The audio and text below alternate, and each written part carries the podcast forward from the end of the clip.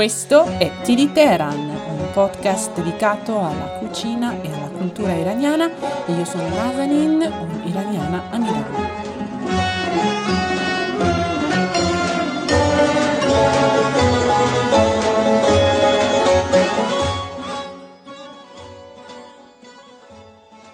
Era un pomeriggio gelido di Teheran e stavamo andando dal medico. La nonna era vecchia e faceva tanta fatica a camminare e portarla in giro era una vera impresa, considerando anche la sua resistenza, o meglio dire la sua testardaggine a portare, nonostante tutto, il suo chador, quel pezzo grande di stoffa nera che copriva il suo corpo da testa a piedi. Così chi l'aiutava a camminare doveva tenere bene anche il suo chador. Arrivati allo studio medico, sono scesa primo io per aiutarla a scendere. Le sue mani stringevano le mie e faceva un grande sforzo per muoversi le gambe e continuava a dirmi Attenta al mio cedor.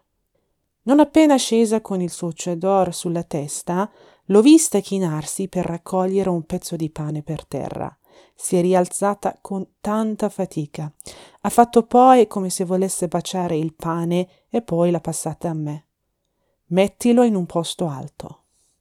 Questa era Nosrat, mia nonna, quella paterna, e quel suo gesto era la prima cosa che mi ha insegnato quando ero piccola.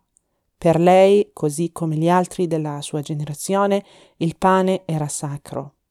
Per cui le frasi che spesso la sentivo pronunciare erano queste. Il pane è la benedizione di Dio. Non si butta per terra il pane, non calpestare il pane, non sprecarlo. Prendi quel pezzo di pane che è per terra, bacialo, poi mettilo in alto. Rispetta la benedizione di Dio se vuoi che il buon Dio benedica la tua vita. A casa sua, e mi sentirete parlare molto spesso di quella casa, c'era una scatola di latta dove si raccoglieva il pane duro e secco, quello che non si poteva più consumare e ogni tanto noi bambini sentivamo arrivare dalla strada il grido di un vecchio uomo che diceva così. Namakie namak?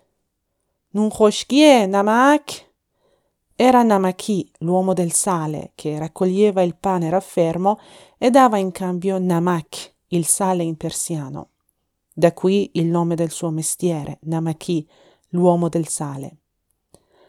Il pane, quello raffermo che raccoglieva, lo vendeva dopo come il mangime per il bestiame. Un modo equo per riciclare il pane che mai doveva finire in spazzatura. Purtroppo però questo mestiere eco-friendly ormai è estinto da tanto tempo, visto che almeno da quando ho cominciato ad andare a scuola non ho più rivisto né il namaki del nostro quartiere né gli altri. E purtroppo di conseguenza il pane che nel frattempo è diventato anche quello un prodotto industriale che puoi trovare in tutti i supermercati, in molte case finisce tra i rifiuti.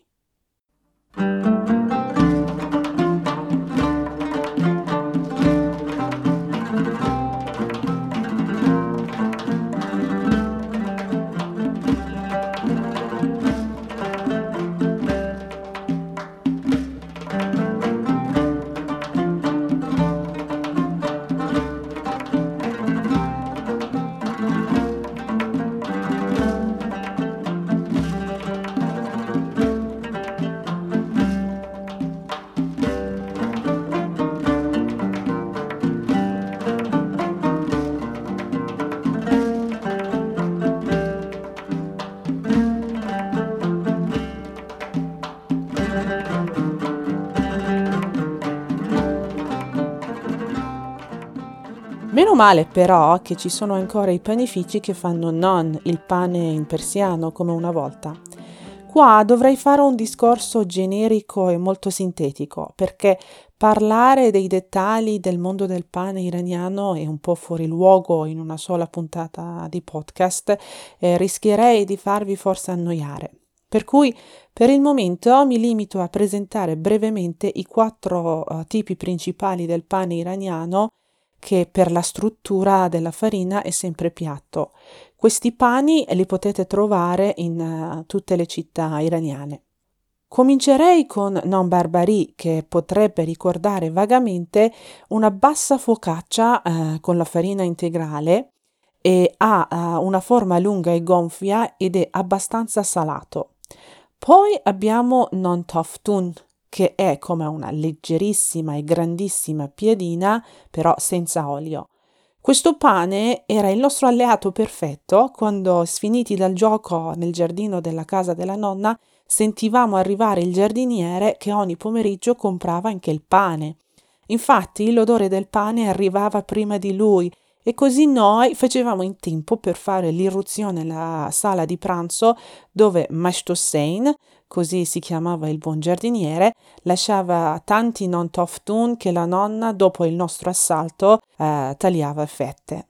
Il terzo tipo del pane, che è il mio preferito, ma in realtà lo adorano tutti, è non sangak, fatto con la farina integrale e ha una forma triangolare. Oggi trovare quello buono è davvero difficile, visto che non tutti eh, rispettano eh, le misure della ricetta originale e non osservano nemmeno le regole precise per la lievitazione.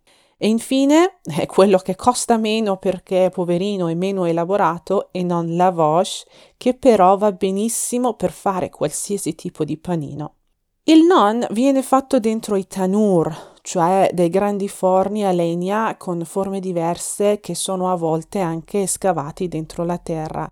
Tra le altre cose, eh, la parola tanur è quello che avrete sicuramente sentito la parola indiana tandoor eh, sono quasi la stessa, la stessa, cosa. Quello più importante eh, e più particolare è forno di non sangak perché è veramente ehm, una cosa particolare.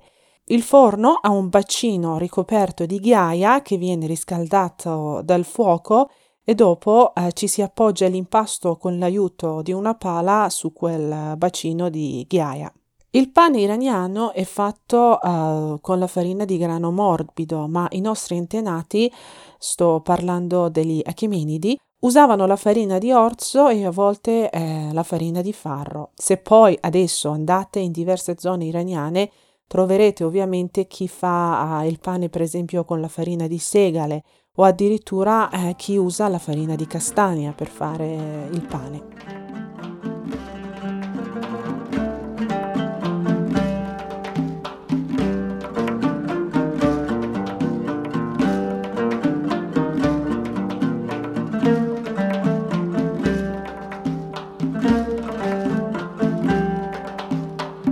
Anche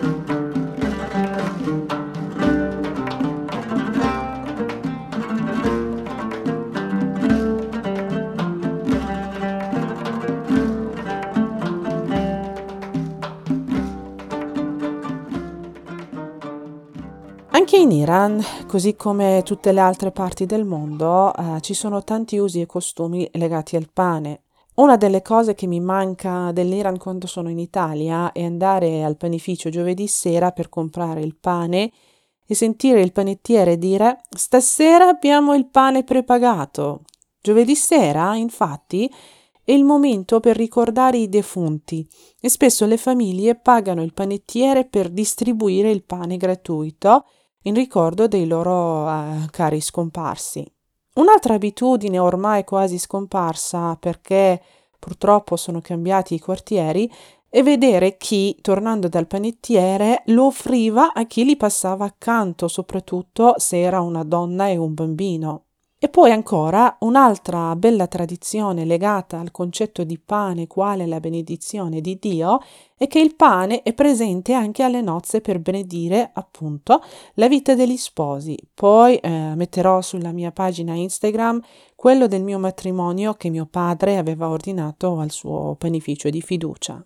Prima di passare alla ricetta di oggi, che ovviamente è una ricetta per il pane iraniano, vorrei rendere omaggio anche a Nongandi, un'eccellenza eh, per le merende della nostra infanzia. Lo potete comprare ancora oggi dai panifici che fanno non toftun. Eh, dovete ricordare che ogni panificio in Iran vende eh, solo un tipo di pane e mh, mm, quelli che fanno non toftun eh, esclusivamente fanno anche questo non gandhi che è una specie di pane piatto grande e rotondo dolce e croccante, buonissimo con il formaggio e con il tè del pomeriggio.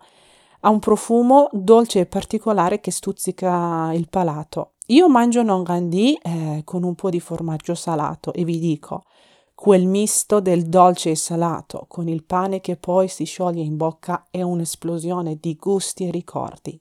Mamma mia, mi è venuta una fame. Dai, passiamo alla ricetta. La ricetta di oggi è stata preparata per voi da mia sorella che è un'esperta di pane e del mondo delle farine. Secondo lei, infatti, per fare il pane iraniano eh, non avete eh, necessariamente bisogno del forno, lo potete fare semplicemente su una griglia o su una superficie piana riscaldata dal fuoco.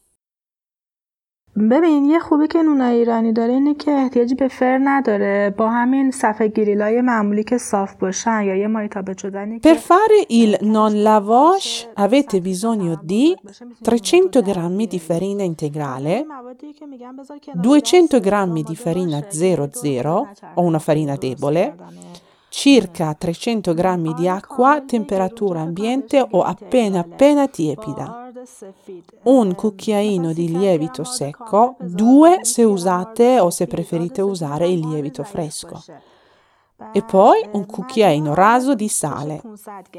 Mescolate in una ciotola capiente le due farine, poi versate poco alla volta l'acqua e cominciate a impastare. Quando avete versato la metà dell'acqua, aggiungete il sale. Continuate a lavorare l'impasto finché eh, diventi liscio e omogeneo. L'importante è sapere che non dovete lavorare in continuazione questo impasto, nel senso che Dopo un paio di minuti lasciatelo riposare per un minuto e poi ricominciate. Quando vedete che l'impasto è pronto, versatelo in una ciotola di acciaio, copritelo e lasciatelo riposare per 3-4 ore.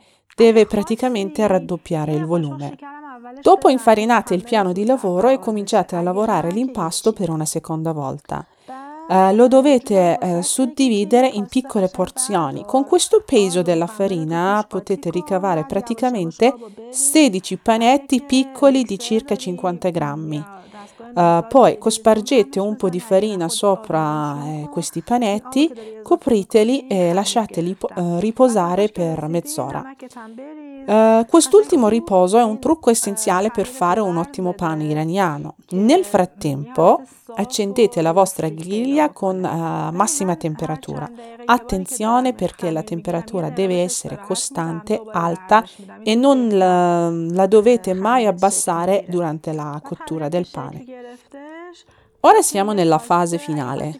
Passate quella mezz'ora e stendete con l'aiuto di un mattarello l'impasto. Deve essere abbastanza sottile, di qualche millimetro. Poi dovete anche pulire la superficie ehm, dall'eccesso della farina perché non ci deve essere proprio nessuna traccia della farina. Poi appoggiatelo sulla griglia o sulla superficie che state utilizzando. Dopo un minuto o forse anche meno comincerà a gonfiarsi. Questo vuol dire che dovete girarla con l'aiuto di una pinza, una spatola o come siete abituati a fare per esempio una, un crepe e aspettate ancora un altro minuto e dopo il vostro non la Bosch è pronto. Nushe John, buon appetito! Abbiamo finito anche la puntata di oggi, fatemi sapere se farete questo pane iraniano e poi mi mandate magari anche le vostre foto che eh, sarei felice di condividere con gli altri perché vorrei sapere come sarà questa vostra esperienza, se è la prima volta con, eh, con il pane iraniano. Ci sentiremo eh, la prossima settimana e vi parlerò di, di un altro aspetto particolare della cucina iraniana. Non mancate, ciao!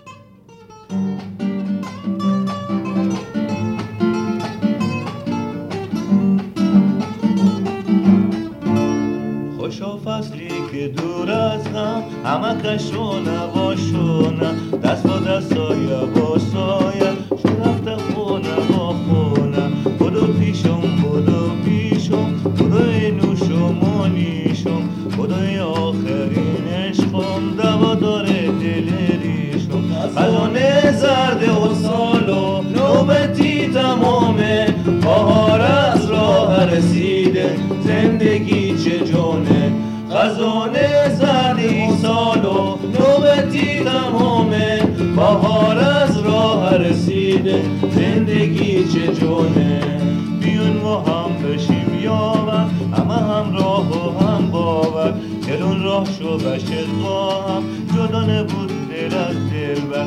روزی که دور هستم همه کشو نباشونه دست با دست سایه با سایه شرف خونه با خونه خزانه زردی سال و نوبتی تمامه. بهار از راه رسیده زندگی چه جونه خزانه زردی سال و نوبتی تمامه. بهار از راه رسیده زندگی چه جونه